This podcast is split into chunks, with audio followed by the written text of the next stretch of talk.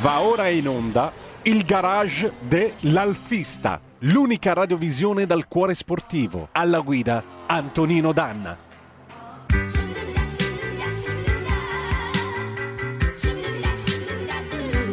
Amiche e amici miei, ma non dall'avventura, buongiorno. Siete sulle magiche, magiche, magiche onde di RPL. Questo è il garage dell'Alfista.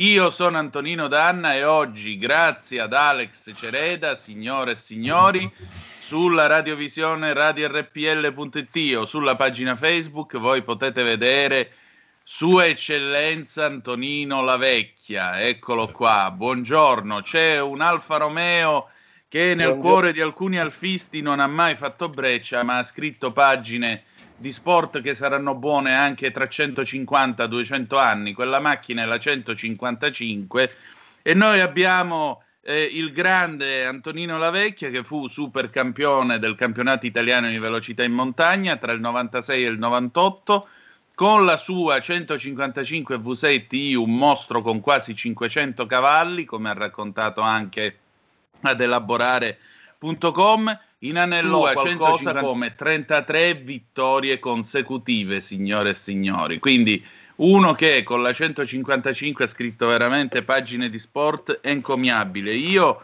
voglio ringraziare Alex Cereda che è stato il nostro gancio e ha permesso questa puntata di oggi. Quindi ragazzi, oggi si viaggia veramente in alto. E allora Alex, vai, presentaci questo graditissimo ospite. Eh, è inutile presentare Antonino Lavecchia, tutti lo conoscono e ogni parola è superflua. Eh, è un grande campione e da, posso dire personalmente una persona molto modesta che nel, nel mondo del motorsport è molto molto molto difficile una persona che mh, mm, fa facilmente amicizia, dedica tempo a chiunque e ripeto, per ciò che ha dimostrato nel motorsport e ciò che ha fatto, mantiene, come posso dire, dei livelli comunicativi molto bassi, molto sereni.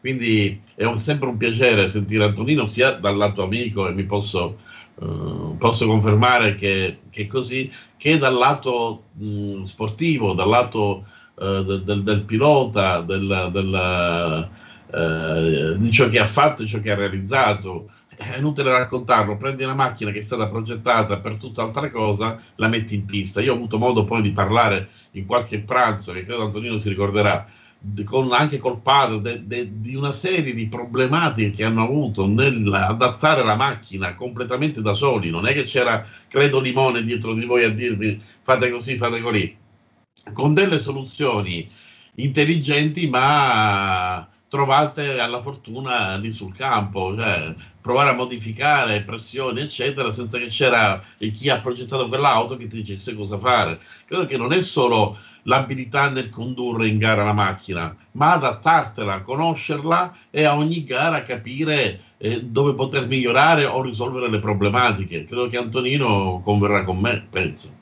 Ecco, e allora lo chiediamo direttamente ad Antonino Lavecchia, ringraziandolo ancora una volta per la sua presenza. Come nasce la passione Alfa Romeo e soprattutto come nasce questa 155 a tua immagine e somiglianza?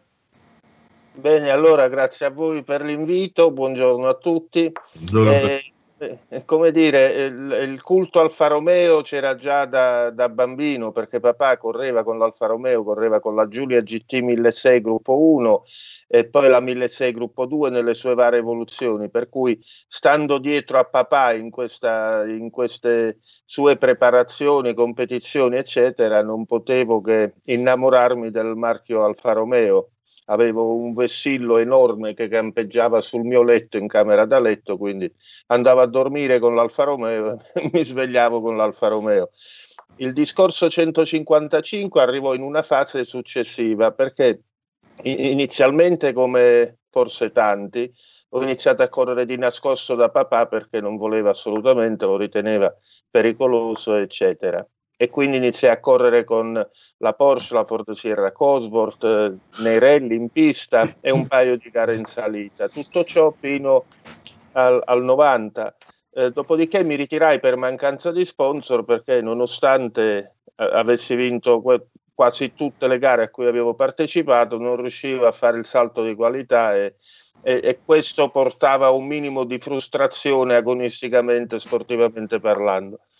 Nel 95 papà ebbe quest'idea eh, si presentò semplicemente in Alfa Corse da Giorgio Pianta, l'allora amministratore delegato, proponendo un programma nel campionato italiano della velocità montagna con questa 155, la più anziana che avevano buttata in un, in un deposito oramai, eh motivando il fatto che nelle gare del DTM in Italia questa macchina non si vedeva mai e quindi anche per il marketing Alfa Romeo tante risorse, tanti denari spesi per una macchina che in Italia non si vedeva e per cui riuscì piano piano a, convin- a convincere l'Alfa Romeo a darci a provare questa, questo, questo, programma e tutto, tutto iniziò così.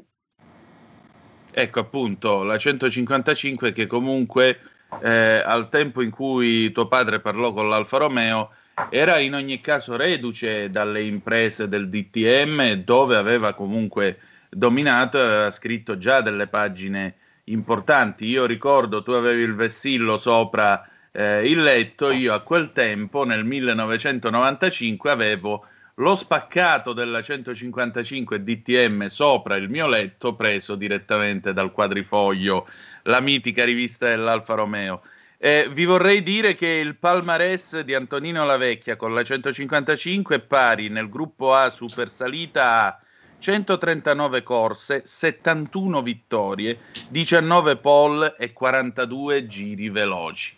E allora, quando arriva questa macchina, com'è che la si adatta? Perché alla fine è più che altro simile a un prototipo, visto che è tutta costruita col telaio eh, tubolare. Com'è che l'avete adattata alle corse in salita? Beh, allora, innanzitutto... Perché ricordo che è a trazione integrale, tra l'altro. Sì, sì, è a trazione integrale. Ma eh, una piccola correzione, quel curriculum che hai appena letto è la somma delle vittorie sì. tra me in salita e le vittorie in pista. In effetti in salita quella gara, nelle, quella macchina nelle mie mani ha vinto 33 volte consecutivamente, che quella è stata la cosa bella, e tre titoli italiani eh, nel 1996, 97 e 98 solo di classe a causa di, nonostante avessi vinto tutte le gare, eh, per un cavillo regolamentare che lasciamo perdere. E la macchina indubbiamente partiva da un telaio molto modificato della 155 stradale con appunto questi tralicci anteriori e posteriori a sostenere la meccanica come in uno sforzo prototipo, ma la tecnologia applicata era proprio quella di una Formula 1 tu pensa, allora nel 95 quando mi fu affidata la 93, quindi la prima, la più diciamo tra virgolette semplice, eh, l'Alfa Corse correva ancora nel DTM così per tutto il 96. E, e, quindi la prima che ci diedero, perché poi ci diedero diverse evoluzioni man mano che vincevamo il programma andava avanti, eh, era altissima tecnologia a partire dalle sospensioni push rod, quindi con gli ammortizzatori messi orizzontalmente come in un Formula una Sport prototipo, ma soprattutto l'elettronica avanzatissima per quei tempi e, e, e il tipo di motore che era un 2500 di cilindrata con eh, nella prima versione 11.500 giri eh, 6 cilindri appunto aspirato a V 60 gradi che erogava 420 cavalli a un numero di giri che era roba da formula, da motocicletta, era una cosa incredibile. Come l'adattammo? Eh, in verità oggi possiamo dire che forse mi sono un po' più adattato io a lei che viceversa, perché tolte quelle cose che ci era permesso, ci erano permesse di fare, cioè qualche modifica di assetto, di molle, di ammortizzatori, utilizzando il materiale che comunque ci avevano dato a corredo, per il resto non, non ci era consentito fare tanti esperimenti, cose che poi man mano vincendo, andando avanti e, e, e mostrando un minimo di competenze, ottenendo un minimo di fiducia, poi man mano ci hanno consentito di di fare ulteriori modifiche, però insomma la macchina alla fine era prettamente da pista e di quelle, di quelle veloci. Certo. Alex. No, che devo dire, eh, Antonino ha ben, uh, ben spiegato ciò che eh, abbiamo discusso anche, come dicevo, in, nel momento in cui ci siamo incontrati che qui a Roma. Eh, se posso permettermi, è divertente alcuni racconti anche del padre sul modo come hanno risolto alcune problematiche. Eh, dico interessante eh, perché eh, portare una macchina, io mi, mi medesimo un po' in quello che eh, era il periodo, quindi una macchina che eh, nata in un, un contesto per, per, per, la pista portata delle cronoscalate, ma senza, credo, i meccanici, i tecnici che l'hanno progettata. Quindi diceva suo padre che a volte per fare certe regolazioni o per disattivare o attivare certe funzioni hanno dovuto dare luogo a, a um, scamotage o, o, a risolvere problematiche in maniera eh, più semplice possibile. Il Papa stesso, eh, Leandro, che è stato pilota, che io ho visto correre nel, credo nel 1980-81, io ricordo quest'auto, mi pare a Cefalù, mi sembra a Cefalù dove avevamo anche una casetta, eh, tanti anni fa. Eh, eh, riusciva con, con, con, la sua esperienza, eccetera, a mettere a punto la macchina. Io pensavo che dietro ci fosse un team di, di so, 7, 8, 10 elementi. Antonino mi diceva, può confermare o no, che era, eh, era il meccanico, credo, e qualche aiutante eh, dietro l'auto. Eh, insomma, non è solo la bravura e, senz'altro di portarla in pista e farla vincere, ma anche il team, che piccolo com'era, è riuscito ad adattare il tutto eh, e a permettere a Antonino con le sue capacità eh, di, di, raggiungere un record che 33 vittorie rimarranno nella storia veramente. Cioè, cosa incredibile. E come le ha vinte? Io ricordo, lo vidi la prima volta una Coppa Nissena eh, correre, si aspettava tutta la gara per vedere la DTM, la 155 di Antonino andare. Cioè, molti di noi andavano lì non per la gara intera, per attendere quel momento che era alla fine. Io credo che quell'anno Antonino era uno degli ultimi che partiva, era già pomeriggio, c'erano stati dei ritardi, eccetera, ed è stata una grande emozione. Poi eh, incontrarlo e, eh, personalmente è stato per me un gran piacere e ci sentiamo ogni tanto o per motivi musicali o per motivi automobilistici. Così è, per me è un, è un, grandissimo piacere. Tra l'altro, te lo posso dire, chi in questo momento possiede, perché ho tanti amici in linea, almeno spero, la 100, famosa 156 di cui tutti mi dicono, è proprio da lui, ce l'ha proprio lui, Antonino, quindi è vero che io la 156 la tengo da lui e me la, spero me la custodisca, non ho dubbi, nella maniera eh, più eh, carina possibile. Ci ha anche fatto, una, credo, una gara locale eh, anni fa e se non fosse stato tradito, credo da, da, una rottura di un supporto del cambio, adesso mi ricordo cosa è successo in quella gara, eh, avrebbe avuto l'ennesimo successo anche con una macchina tutto sommato modesta che ha un bel telaio, una bell'auto, ma comunque non, ben lontana, molto lontana, chilometri lontana da ciò che erano le auto che lui eh, utilizzava in passato. Però tutti attendiamo che Antonino possa in qualche modo ritornare col marchio Alfa Romeo, non, non solo per il prestigio dell'Alfa Romeo, ma anche perché è un pilota stimato da tanti, anche da, da, da, da tanti piloti. Questa è una cosa molto bella. Eh, poi ripeto, il, il, il, carattere umano della persona eh, lo, lo, lo, rende tra i personaggi più simpatici del mondo dei motori, almeno a me personalmente. Ecco, allora io ho due domande per voi. La prima, come si adatta un'auto che è concepita per correre in pista, sempre la 155, della quale abbiamo quindi compreso la superiorità tecnica eh, messa in campo dall'Alfa Romeo, eh, come si adatta un'auto così per correre in salita? E secondariamente, eh, che cosa avete in programma voi due prossimamente a livello di gare a questo punto? Eh, eh, Rispondo io. io rispondo all'ultima domanda. Vai. Allora, confermo sulla 156 di Alex, ben conservata nel mio capannone, una tentazione ogni volta che vado lì, la vedo e ci passo. Quindi stai tranquillo. Eh, per il resto, guarda, fu una cosa che uno dice ti danno una 155 di TM, uno dovrebbe essere felicissimo ma all'inizio non, non, facevamo i salti di gioia perché era un rischio enorme perché era una macchina troppo sofisticata, troppo esasperata. Considera che in pista ogni macchina aveva, diciamo, in, impropriamente a corredo 25 persone, di cui 5 ingegneri e 20 meccanici.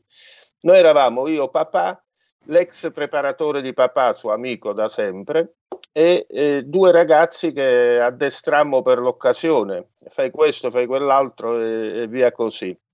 Quindi ci prefiggemmo due step. Il primo era quello dell'affidabilità, cioè fare in modo che questa macchina arrivasse al traguardo perché il ritiro sarebbe stato eh, la sconfitta più grande anche nei confronti della fiducia riposta in noi dall'Alfa Corse. E questo fortunatamente accadde solo in una gara di CVM all'inizio, la prima gara, no neanche di CVM, era il 95 e andammo a testare sta macchina, facemmo tre gare spot così e il primo problema fu la frizione. Infatti rimasi fermo per un pezzettino del disco della frizione che ruppe un, un sensore, il sensore sul, sull'albero, eh, sul volano e quindi rimasi fermo. Perché? Perché quella macchina innanzitutto era fatta per le partenze lanciate la prima eh, raggiungeva i 120 km orari, con una coppia, cioè il funzionamento del motore andava dai 9.000 agli 11.500 giri, ti lascio immaginare che in salita era improponibile. Quindi dopo la prova di una o due partenze saltava la frizione. Per cui il primo obiettivo fu quello di accorciare i rapporti, riuscimmo a ottenere una prima da 84 e le cose cambiarono e poi con molta attenzione, comunque sostituendola ogni due gare, andammo avanti così. E poi lavorammo sull'assetto, sulle geometrie soprattutto, e ripeto, come dicevo prima, sulla ripartizione della frenata e questi furono gli accorgimenti. E chiaramente ogni salita di ogni manci di prove di gara miglioravamo perché trovavamo qualcosina da regolare, ma soprattutto io mi affiatavo di più con la macchina, per questo mi dico alla fine mi sono adattato più io a lei che viceversa anche perché il primo anno di questi percorsi non ne conoscevo neanche uno e questa era una cosa importantissima perché in salita non puoi pretendere di andare andar forte con un mezzo del genere. Quel mezzo all'epoca, la prima, la, la prima 155, costava 800 milioni, c'era stata data in affido, però era un patrimonio mentre l'ultima ne costava addirittura un miliardo e sei, quanto, quanto, una palazzina, era una cosa, c'erano 500 milioni di elettronica, era qualcosa di mostruoso. Per cui partimmo con questo step di affidabilità, di non fare danni, di portare la macchina su e poi piano piano è venuto l'affiatamento e tutto il resto. Tant'è vero che io le prime gare non vincevo, ora per un motivo, ora per un altro, eh, sempre lì secondo, terzo, a poco dal primo, ma non riuscivo a vincere. Poi la musica cambiò a fine anno e come sai Alex, vincendo le ultime tre gare del CVM, eh, mi aggiudicai il primo campionato. Il secondo fu tutto, diciamo, un po' più facile perché innanzitutto conoscevo i percorsi. Ecco, questo è stato l'inizio. Dopodiché non ce n'è stato più per nessuno, mi pare, mi pare abbastanza evidente, mi pare che sia stato scritto più e più volte in modo, credo, lodevole. Dov'è oggi questa 155? Guarda, io ne ho avute quattro. Ho avuto la, la mitica 93, la ex Nannini, quella con la, la livrea ufficiale bellissima, poi ho avuto una 94 evoluzione ex Nissen, e, e poi ho avuto queste come DTM, poi cambiò il regolamento nel campionato DTM, diventò intercontinentale e cambiarono una serie di cose, per cui poi ne ho avute altre due e, ed erano ITC, chiamate così dal nome del campionato, e quelle erano veramente Formula 1 vestite. Una mi risulta che sia in Austria, un'altra ce l'ha in collezione Gianni Giudici a Milano, che tra l'altro fu mio ex rivale del 98, un grande appassionato, un grande pilota, ha una collezione incredibile. Un'altra è da un collezionista in Cile, in Austria, in Cile, e un'altra mi risulta che sia da un collezionista milanese o addirittura sia quella che è nel museo Alfa Romeo. Su quella non ho notizie ben precise. Insomma, quando vedi passare una 155 per strada, il cuore batte forte. Eh, beh, per forza. ma ne ho io anche qualcuna, eh, una Q4, ne ho una diesel, ne ho, ne ho, ne ho presa qualcuna così per uso stradale, qualcuna con uh, un minimo di preparazione, più che altro per ricordo, insomma. Che bella cosa. Alex, so che avete in programma qualcosa voi due. No, in programma non proprio. Oh, dico la verità, oh, sto cercando di corrompere Antonino, di, di convincerlo, di convincerlo, credo che non ci siano problemi a convincerlo. Gli ho proposto di eventualmente, se riusciamo a fare una gara di durata con, con la Giulia d'epoca. Una cosa un po' diversa, eh, credo, da, da, da, quello a cui lui è abituato, però l'idea di andare in coppia e portare avanti una macchina del genere mi può far piacere. Quindi c'è un dislivello di esperienze incredibili, però proprio questa cosa mi affascina. Voglio, metto a disposizione la mia auto di cui sono molto geloso, però la, la, credo di metterla, non credo, sono sicuro di metterla in buone mani, è anche un'esperienza diversa, quindi vedremo se si riesce, ancora non c'è un programma, l'ho, gliel'ho accennato così eh, giorni fa, eh, mi sembra che se lui lo voglia confermare no, eh, sia una cosa da, per lui gradita, quindi finire la preparazione della Giulia è una gara di durata non mi dispiacerebbe davvero, è una cosa che mi ha sempre affascinato, tant'è che comprai proprio la 156 per le gare di durata inizialmente. Poi vabbè, le cose andarono diverse perché mi innamorai subito di questa Giulia d'epoca, quindi abbandonai il discorso 156 e portarla con, con, con, in pista insieme ad Antonino per me è un grandissimo onore che spero di avere. Alex, io... lo faremo sicuramente. Tanto i tempi Guarda, io ho la registrazione Antonino, quindi non tirarti indietro. Sì. Ma guarda, i tempi sono maturi perché noi siamo maturi per le autostorie. Poi tu sei un amico, un Alfa Romeo e il mio cognome oramai è, è più assonante alle auto storiche, per cui faremo sicuramente. Eh, dalla regia mi segnalano un messaggio per voi sulla pagina Facebook. Danilo Cambrini ci scrive: Buongiorno. Me lo ricordo e ricordo il suono inconfondibile del V6 tra le montagne. Un saluto ad Antonino La Vecchia e al mio amico Alex Cereda. Quindi ci sono tifosi che si fanno vivi per voi. Eh, che, cosa, che cosa può fare in questo momento l'Alfa Romeo per un ulteriore rilancio di immagine? Perché la 155 correva anche per motivi di marketing, non soltanto per motivi diciamo prettamente sportivi. Ci vorrebbe una Giulia da Corsa ufficiale Alfa Romeo? Eh, il problema, il problema è, è, è, sono vari problemi, insomma. Eh, innanzitutto partiamo dal fatto che da quello che ricordo io, perché poi mi trovai proiettato in questa situazione Alfa Corse che poi diventò Fiat Autocorse, eccetera e c'è sempre stata questa lotta intestina tra il reparto corse e il marketing. Perché? Perché non tutti seguivano le corse, per cui oltre dopo averle vinte mi diceva Giorgio Pianta, la vecchia, noi spendiamo, faccio un'ipotesi, un miliardo per, per fare una gara e vincerla e due per far sapere al mondo che abbiamo fatto la gara e l'abbiamo vinta. Ed è vero, era così. E quindi quando si affrontavano i budget a fine anno per l'anno successivo, l'assegnazione dei budget, c'era questa lotta intestina tra il marketing e il reparto corso. Il marketing diceva quei soldi dalli a noi, facciamo più manifesti, più carta stampata, più avranno un ritorno sicuro.